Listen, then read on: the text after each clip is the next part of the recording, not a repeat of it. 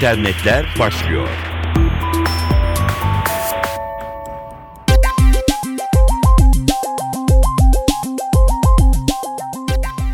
Dijital dünyadan gelişmelerle karşınızdayız. Ben Dilara Eldaş.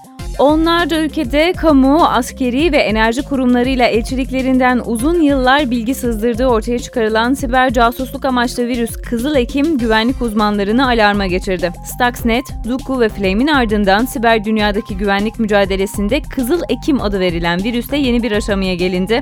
Kızıl Ekim, önde gelen antivirüs yazılım şirketlerinden Kaspersky uzmanları tarafından ortaya çıkartıldı.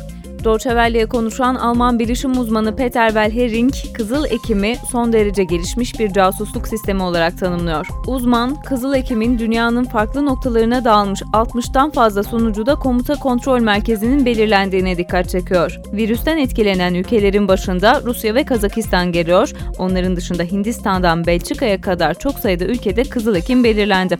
Bilişim uzmanı Welhering, Kızıl Ekim'in bilinen açıkları kullandığına dikkat çekiyor. Saldırı için Word ve Excel'deki güvenlik açıklarından yararlanılıyor. Saldırganlar 5 yıldan fazla bir süredir hükümetlere, diplomatik temsilciliklere, askeri tesislere, araştırma merkezleri ve enerji şirketlerine ait gizlilik seviyesi yüksek belgelere bu yöntemi kullanarak erişiyorlar diyor.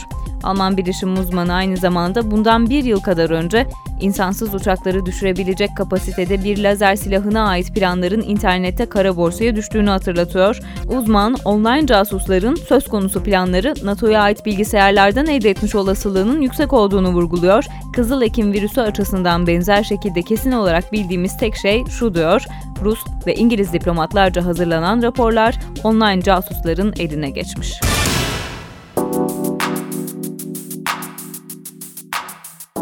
Deloitte Türkiye, Türk Sanayi ve İş Adamları Derneği ve Türk Bilişim Vakfı işbirliğiyle E-Devlet, E-Belediye Kullanıcı Memnuniyet Araştırması 2012 raporunu yayınladı.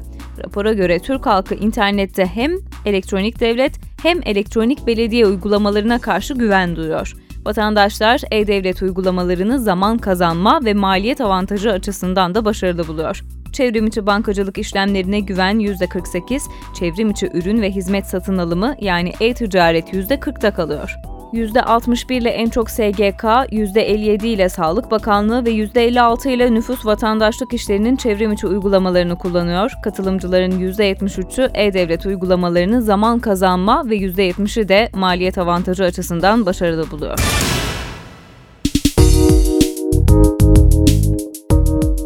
Atari denilince çoğumuzun gözünde beliren konsol aynı. İki tane de joystick yanında. Bir devrin efsane oyun markası iflasın eşiğinde.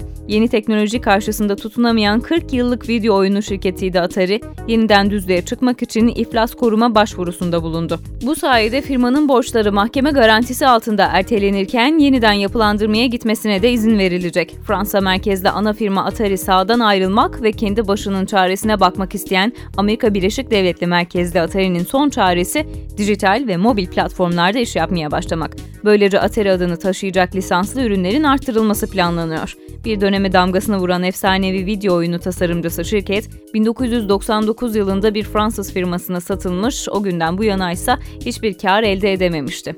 Atari'nin bilinen oyunları arasında Pong, Asteroids, Centipede, Missile Command ve Tempest bulunuyor.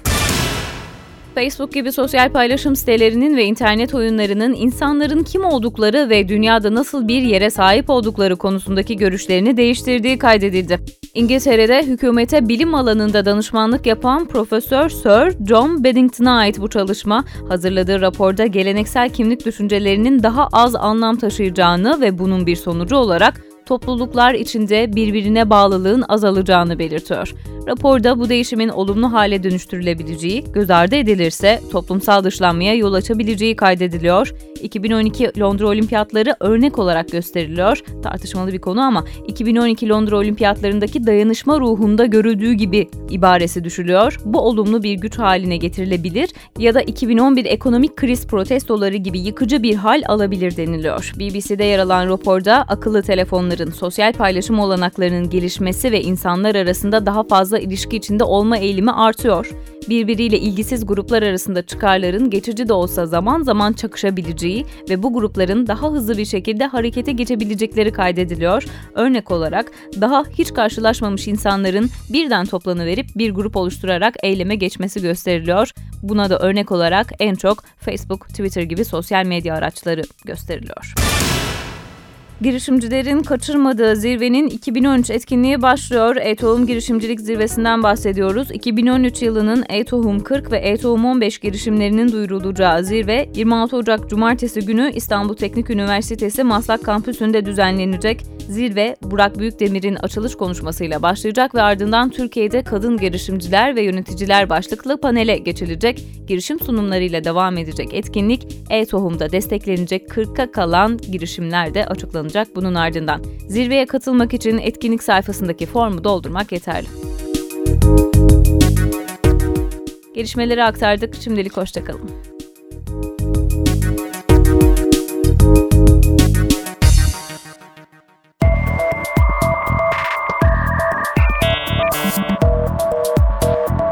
İnternetler sona erdi.